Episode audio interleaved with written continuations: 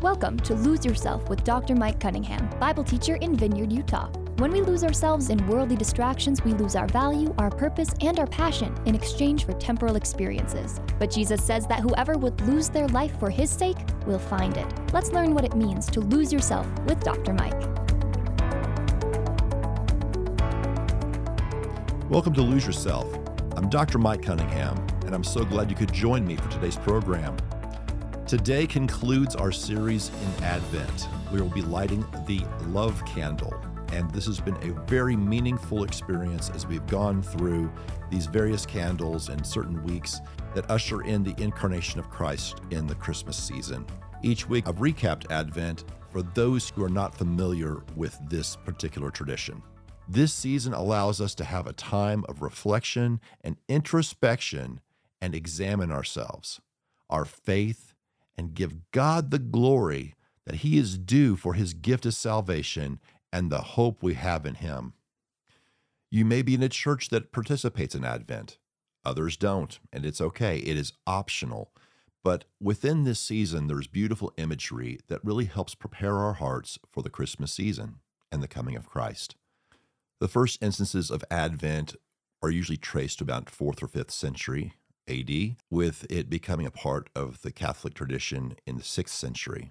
But most of what we are experiencing today is clearly came from the Middle Ages. And these specific themes have been refined from generation to generation and should be used primarily for devotional purposes. The candles and order change from denomination to denomination and tradition to tradition. There's a lot of different ways to do it, but for the sake of this program and for the sake of simplicity, I'm just going to follow a simple pattern of the hope candle, also called the prophecy candle, harkens to Isaiah and it prophesies the birth of Christ, and it symbolizes a season of anticipation waiting for the coming Messiah. The peace candle, which is also referred to as the angel candle. Luke 2 14 says, Peace on earth, goodwill toward men, and also emphasizes Jesus as the Prince of Peace. Last week was the joy candle, which is the shepherd's candle. This is to remind us of the world's joy at the birth of Jesus. Today we end with the love candle, which talks about Christ's love for us and how we have hope in him. So far, we have gone through the hope candle, the peace candle, the joy candle, and today we are going to look at the love candle. When I say love, what does it mean? You know, December is a sentimental month. It has traditions, nostalgia, volunteerism, romance. Familiar music emanates from car stereos and shopping malls. Classic movies play in homes and are re released in theaters. All these wonderful, heart rendering entertainment that's wholesome, that doesn't always necessarily capture the true meaning of Christmas. But amid all of that sentimentality, it's good to remember the gospel. Did you ever notice that December people are a little nicer? You're more likely to greet strangers as you walk down the street. Warm feelings and greetings make the season enjoyable. Christians should move past the sentimentality that could be superficial to a love befitting Christ's example. R.C. Sproul said, In the New Testament, love is more of a verb than a noun. It has more to do with acting than feeling. The call to love is not so much a call to a certain state of feeling, but a quality of action. Isn't that true? Is love just something that we feel? It appears that our culture is so searching for love, they just want to experience that sense of euphoria. They want to have a constant feeling of warmth and affection and have the absence of negative emotions. That is really short of what true love really is. Love is not always superficial. Oftentimes, it is a verb in our lives. We're giving and receiving love constantly. When we open up the Bible and we really get into the word study, we learn that there are different forms of love. Our beloved English is a bit limited in this capacity. When we say love, I could love my dog, or love my cornflakes, or love my spouse, and then love my God. And those are not all the same. The Greek language is much more robust in its description of this concept. There's romantic love, there's brotherly love, there's different kinds of connotations there. There are words for that, that the highest form of love literally means godly love. It's agape. It is a sacrificing love. It is a love that looks past sins and allows us to care for one another and build them up and bring them closer to God. 1 John 4 8 says, God is love, and not the other kinds of love. This is agape love. He doesn't act on love, He is literally love, and it is from Him that we're able to love others. We also, in Luke 10 27, should love God and we should show respect and live a life of obedience. Again, this type of love is not fragile. It is one that endures and goes in the face of the fantasies of sappy, romantic, emotional love. I'm not saying that that doesn't happen. We have wonderful moments in our life where we get to experience that. But that is not a day to day love that is going to withstand cultural issues and life challenges and doubt. That is going to be something that happens on special occasions in where everything culminates, and it's lovely. But the love we're talking about for this season is one where it is all wrapped, wrapped up in who God is and the hope we have in Him. Agape love is shown by what it does. Ephesians 2 4 through 5 says, God being rich in mercy because of the great love with which He loved us, even when we were dead in our trespasses, made us alive together with Christ. By grace you have been saved. Romans 5 8 adds, But God demonstrates his love for us in this, that while we were still sinners, Christ died for us. To really appreciate this, you have to understand what an offense sin is to God. When we normalize or condone our sinful behavior, what we're doing is we are misunderstanding grace because God is so holy that sin cannot coexist with God. He has to restore us and redeem us. And through his power and through the cross, that's why we celebrate the Christmas season.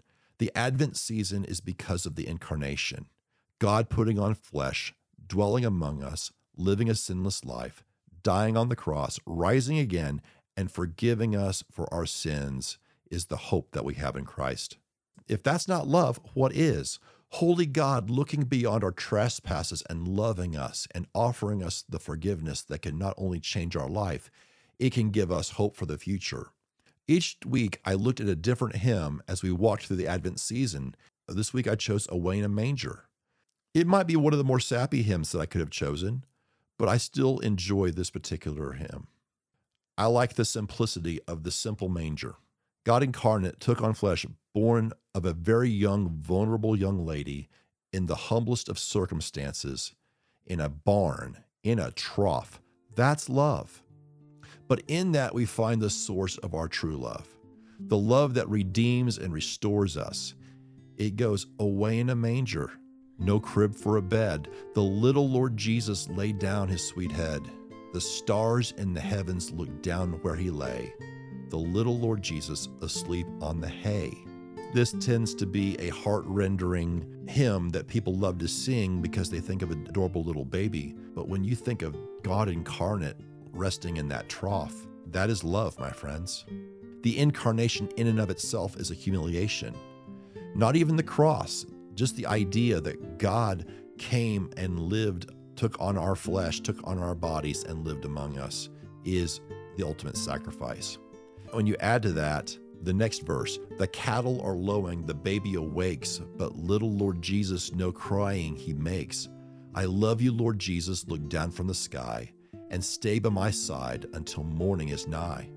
It's amazing that you have the juxtaposition of a vulnerable baby in tenuous circumstances, sleeping in a barn, yet is God incarnate. My friends, that is the very picture of love. We identify with Christ because of these circumstances. He is not far away from us.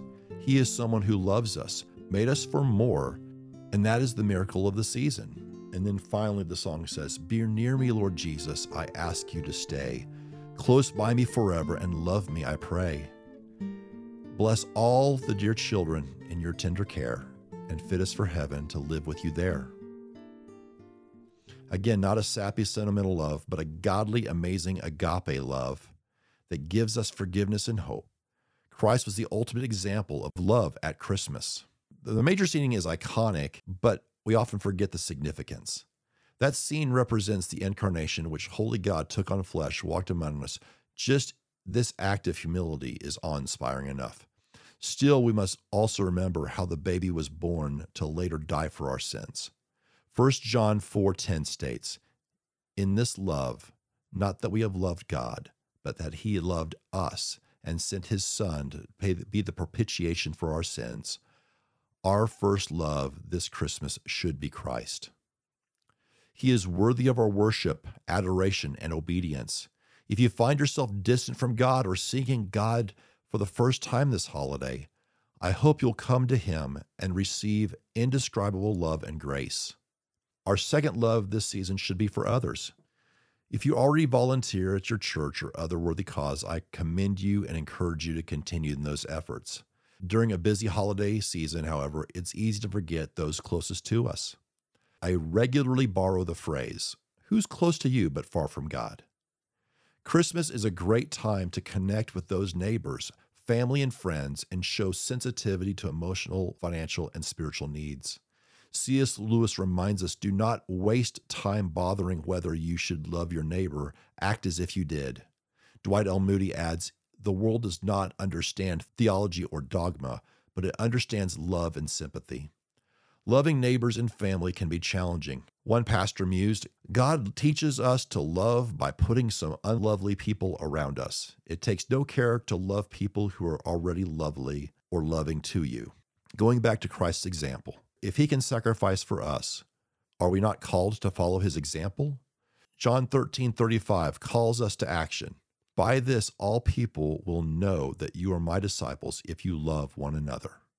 I wish you the joy and happiness this season can bring, but above all, I wish you Christ and the boundless love that forever changed the world.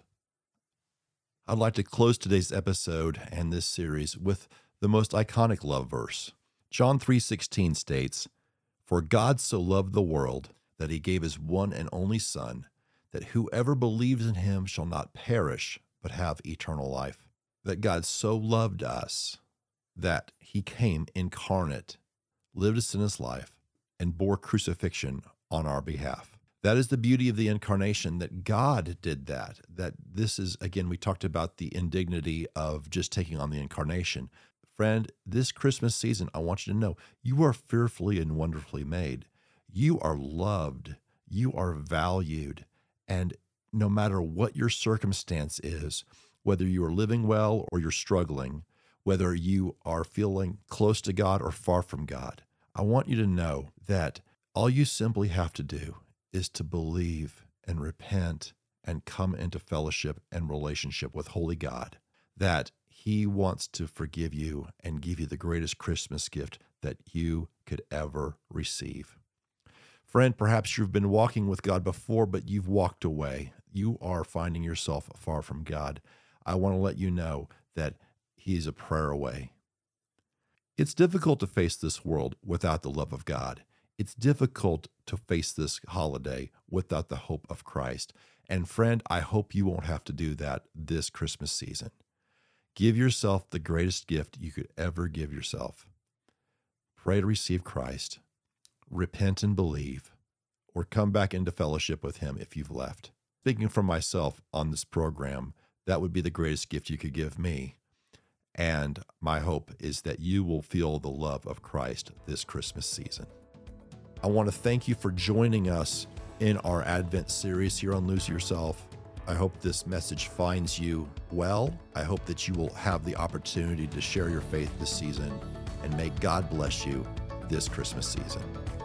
Join me next week as we look forward to the new year, and I'll see you on our next episode of Lose Yourself. This has been Lose Yourself. Lose Yourself is a teaching ministry of Bible teacher Dr. Mike Cunningham. For more information about Mike and his ministry, check out his blog at loseyourself.life. Until next time, make it your ambition to lose yourself to Christ. Lose Yourself is a production of Key Radio.